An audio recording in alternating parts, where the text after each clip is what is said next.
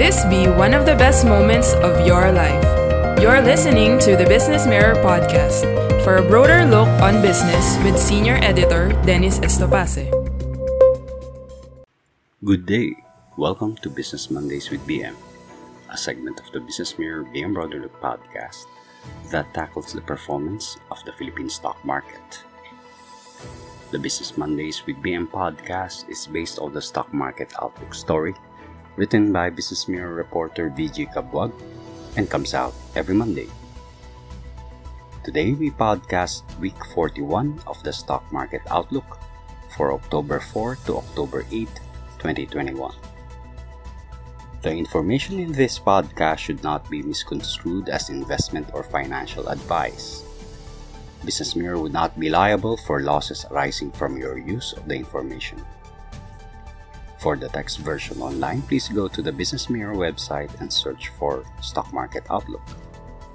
For the print edition, please go to the companies section of the Business Mirror newspaper. Let's get on with the story.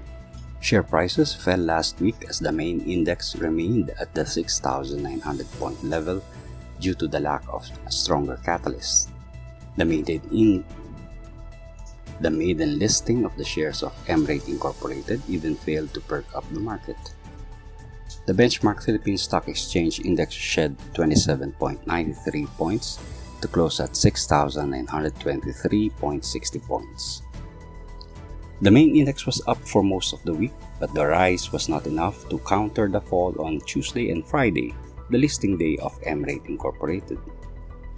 The share price of MREIT Incorporated gained 60 centavos to close at 16 pesos and 70 centavos, up from its initial public offering price of 16 pesos and 10 centavos. It climbed as much as 17 pesos and 16 centavos during the day, but succumbed to profit taking at the close of the trading session. Megaworld Corporation said it will inject to MREIT Incorporated, its real estate investment trust unit, some of its office and commercial assets inside its Uptown Bonifacio project by the year 2023 as it tries to bulk up the company in the next two years. Megaworld Corporation did not state which of the properties it will add to MREIT Incorporated, but this year alone, Uptown Bonifacio, the parcels of land of, owned by the group of businessman Andrew Tan, within the Ayala's Bonifacio Global City has close to 331,300 square meters of completed office and commercial projects. Another 70,000 square meters of prime office spaces are set to be completed in three years, the company said. The average daily transaction for the week was higher at 8.27 billion pesos, while foreign investors, which made up some 37% of the trades, were net sellers at 1.52 billion pesos. Other sub-indices also ended mixed. The broader all shares index was up by 2.87 points to close at 4,326.51. The financials index fell 14.34 to close at 1,412.45. The industrial index rose 40.91 to close at 10,300.34. The holding firms index was down 27.67 to close at 6,894.28. The property index declined 65.43 to close at 2,989.88. The services index climbed 25.54 to close at 1,949. And the mining and oil index retreated 38.99 to close at 9,397.55. For the week, losers edged gainers 141 to 80 and 29 shares were unchanged. The top gainers were Semirara Mining and Power Corporation, GMA Network Incorporated, Ginebra San Miguel Incorporated, Liberty Flour Mills Incorporated, Euromed Laboratories Philippines Incorporated, and 8990 Holdings Incorporated. The top losers, on the other hand, were Ever-Gotesco Resources and Holdings Incorporated, APC Group Incorporated, Concrete Aggregates Corporation B, Double Dragon Properties Corporation, Manila Mining Corporation B, and Nickel Asia Corporation. This week, share prices may mimic last week's movement as investors are looking for catalysts to trade.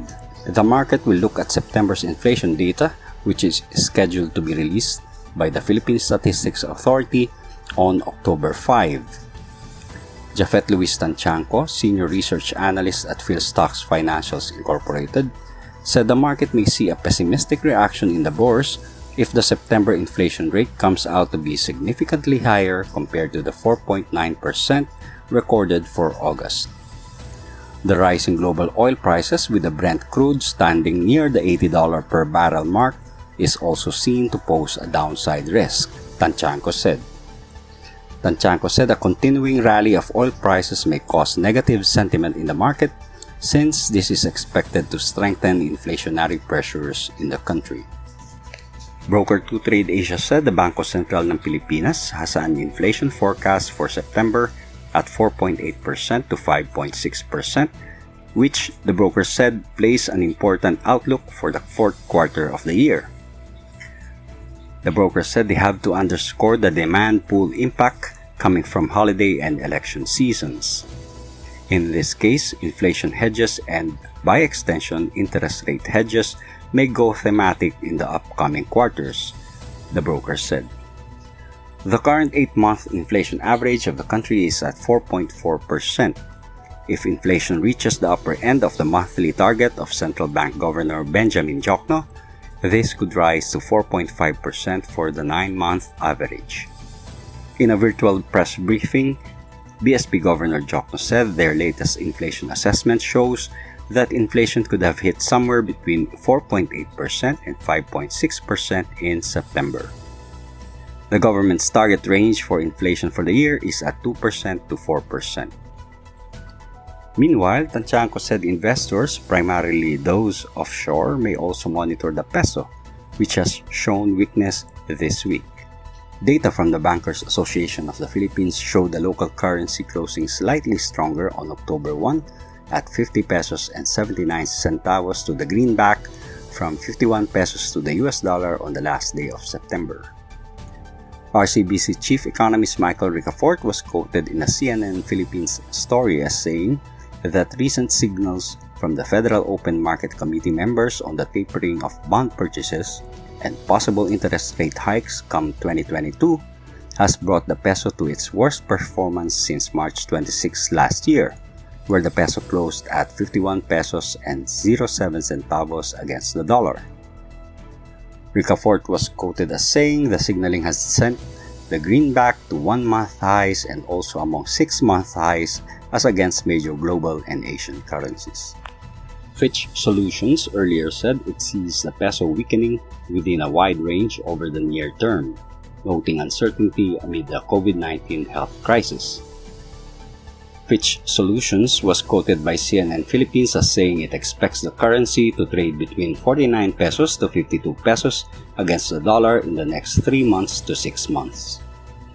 According to Tantiangco, a further depreciation of the peso this week may cause more foreign fund outflows, which in turn would weigh on the local bourse. Tantiangco said the local market's 10-day exponential moving average of 6,922.66 points as of October 1 is seen at its initial support, followed by its 50-day exponential moving average of 6,814.24. The market's resistance is seen at the 7,000 to 7,100 range. For the stock picks, broker Regina Capital and Development Corporation gave a cut loss rating on the stock of Metropolitan Bank and Trust Company or Metrobank after its price has been trading below its key short and long-term moving averages since mid-September despite several attempts to settle higher. According to Regina Capital, Metrobank reached as high as 44 pesos and 65 centavos intraday but eventually broke down from its month-long support level of 43 pesos and 90 centavos last Thursday. The broker said indicators suggest that the stock's downtrend would persist in the next few days. Regina Capital said that the next support test is Metrobank's year-to-date low of 43 pesos. The shares of Metropolitan Bank and Trust Company closed last week at 44 pesos apiece.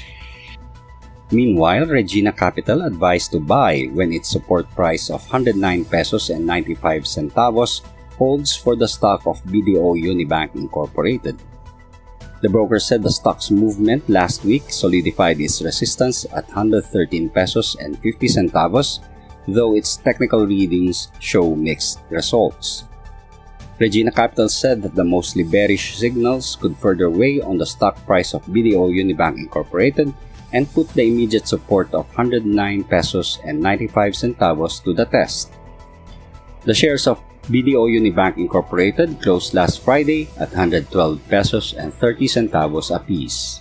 And now for the weather outlook via the website of the Philippine Atmospheric, Geophysical and Astronomical Services Administration or PAGASA. In an advisory it issued at 11 o'clock p.m. of October 3, Pagasa said it spotted a low pressure area estimated at 105 kilometers east of Hinatuan, Surigao del Sur. Pagasa said that beginning the evening of October 3 through October 4, this weather disturbance is forecast to move west-northwestward towards Caraga and Visayas and may likely emerge over the Sulu Sea by the evening of October 4 or early morning of Tuesday, October 5. Furthermore, Pagasa said the low pressure area remains likely to develop into a tropical depression within 24 hours.